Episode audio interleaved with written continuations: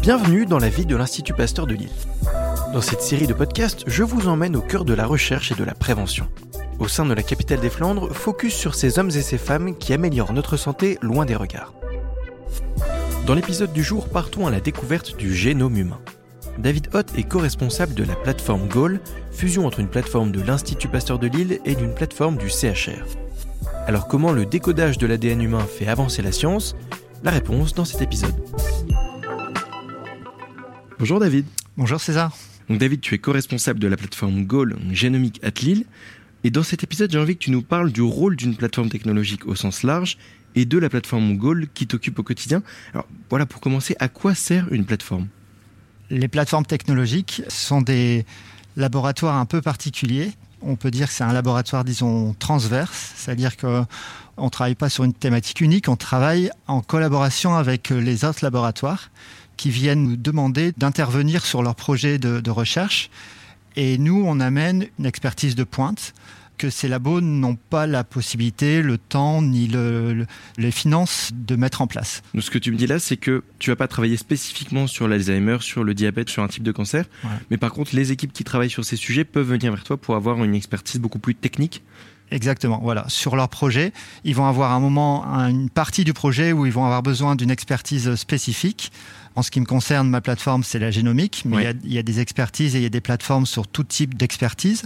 Et euh, ils vont venir me voir pour répondre à ce problème de génomique dans leur projet plus large de recherche. Ok, alors pour placer les choses dans leur contexte, donc Goal s'inscrit dans une structure qui est un peu plus large. Est-ce que tu peux nous en dire quelques mots? Oui, alors Goal appartient à une UAR, unité d'appui à la recherche, qui s'appelle PLBS, euh, plateforme lilloise en biologie santé. Ouais, ça fait beaucoup d'acronymes. Voilà, tout à fait.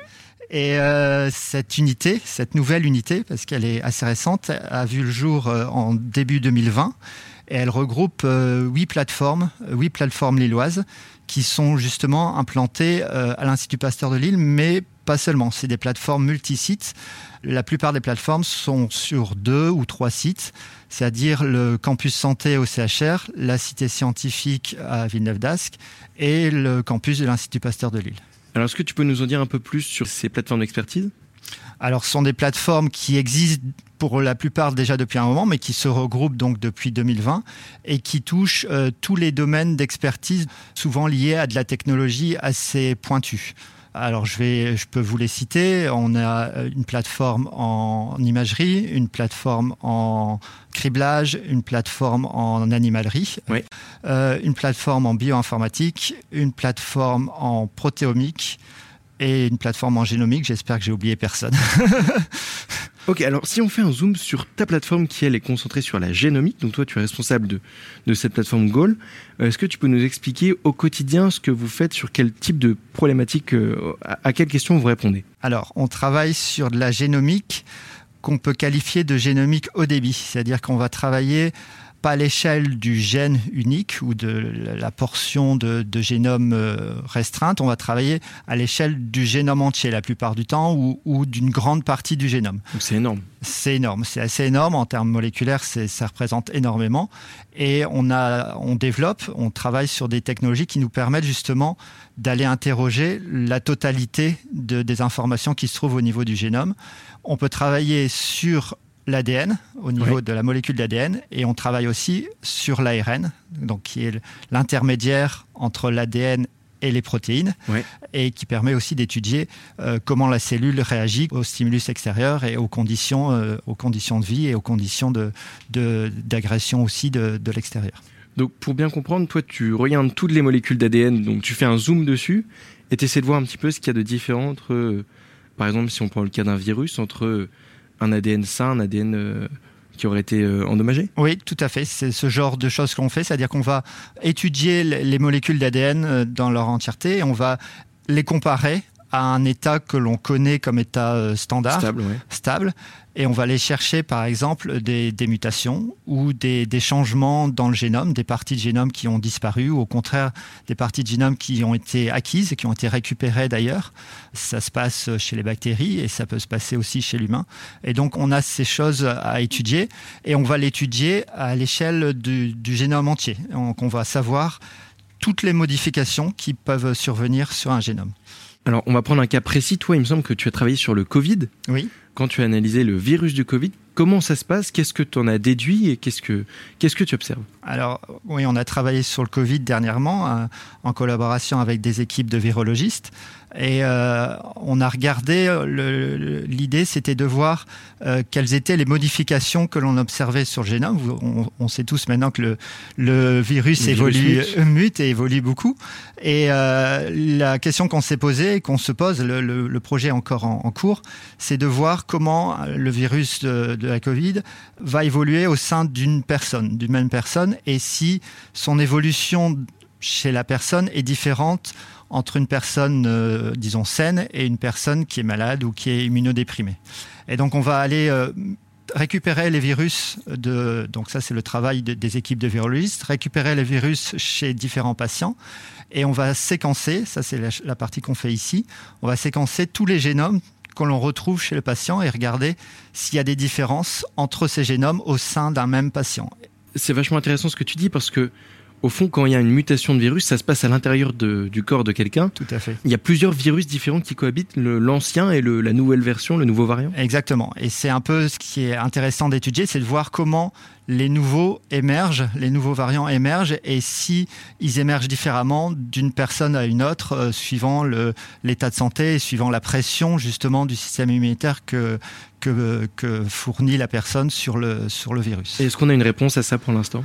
On a des idées, mais euh, et puis on a aussi des idées peut-être chez d'autres virus. Euh, chez, pour le, le SARS-CoV-2, pour l'instant, c'est quelque chose qui est encore en, en étude.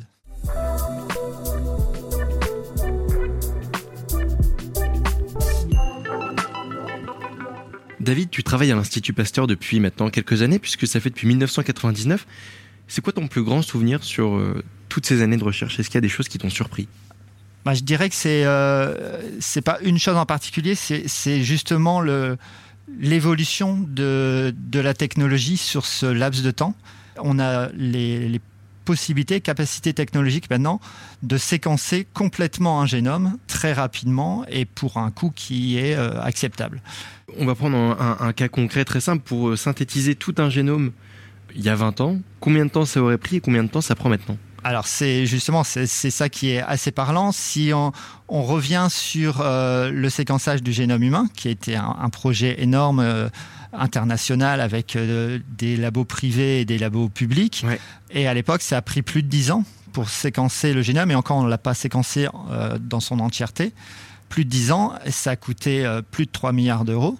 Et actuellement, avec les technologies dont on dispose actuellement, on peut quasiment refaire la même chose, reséquencer le génome au même niveau de précision en quelques jours, ah deux, oui. trois jours, ouais, c'est énorme. et pour des coûts qui sont euh, de l'ordre de quelques milliers d'euros au lieu de quelques milliards d'euros. L'effort est beaucoup plus petit pour avoir le même résultat. Voilà, c'est- on exactement. voit On voit, on voit l'échelle, on voit le, le pas technologique qu'on a passé en quelques années, hein, et c'est quelque chose qui continue à s'améliorer et à progresser. Tiens, justement, si on se projette un petit peu dans 10, 15, 20 ans, alors c'est peut-être très loin, je sais pas euh, à, à, ton échelle comment tu te projettes l'avenir, mais quelles évolutions tu vois émerger dans la recherche sur les génomes Alors, bah justement, le, la technologie et les, les, capacités de cette technologie vont continuer à augmenter, puisqu'on voit actuellement, et on vit avec ça, nous, euh, au quotidien, c'est-à-dire que très régulièrement, on est obligé de se mettre à la page et de, de voir ce qui se fait, de voir ce qui arrive.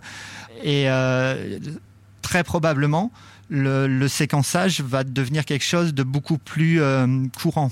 Mm. C'est-à-dire que pour l'instant, il est un peu cantonné au monde de la recherche, un petit peu aussi du côté de la police criminelle, des choses comme ça. Il va passer dans tous les domaines. Dans tous les domaines, on va avoir du séquençage parce que ça va être quelque chose qui va être euh, facile, ouais. automatisé. Quel domaine tu vois émerger?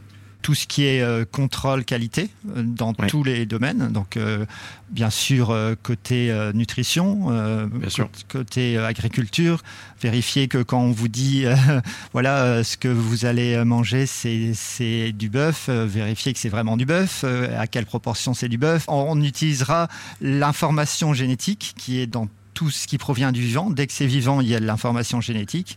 On va récupérer cette information génétique et on va la séquencer et ça va nous donner des informations sur, sur l'élément. Actuellement, on sait déjà le faire. Hein. Nous, au labo, on peut le faire. Mais il faut justement, il faut un labo, il faut un savoir-faire, il faut, ça coûte encore un certain prix. C'est encore très abordable. Voilà. ce qui va changer, c'est que ça va devenir beaucoup plus abordable et beaucoup plus généralisé et accessible à quasiment tout le monde. Ok. En tant que chercheur, j'imagine que, surtout que tu à l'Institut Pasteur de Lille, il y a un peu l'envie peut-être au fond de toi de qu'on retienne quelque chose, de laisser une trace. Ce serait quoi la trace que tu voudrais laisser toi dans la recherche? Euh, Bonne question. Euh, effectivement, c'est le genre de choses qu'on peut se demander. Je, pense que euh, tous les travaux en fait débouchent sur des avancées en recherche, on le sait. Et quand on est à l'échelle d'un labo, d'un institut, on voit ces avancées mais on sait qu'elles sont pas toujours perceptibles immédiatement par le grand public. Oui, bien sûr. Euh, parce que souvent, une grande avancée, c'est le, fruit de plusieurs petites avancées. Mais si euh, s'il y a quelque chose qui a permis de, de faire euh, une avancée qui débouchera sur une avancée majeure dans, dans 10 ans, 15 ans, 20 ans, oui, je pense que ce sera quelque chose qui, qui me ferait assez plaisir. Super, bah, on te le souhaite. Merci beaucoup, David. Merci, merci César. Merci d'avoir écouté cet épisode. Vous êtes un particulier, une entreprise, vous voulez soutenir l'Institut Pasteur de Lille N'hésitez pas à vous rendre sur le site pasteur-lille.fr.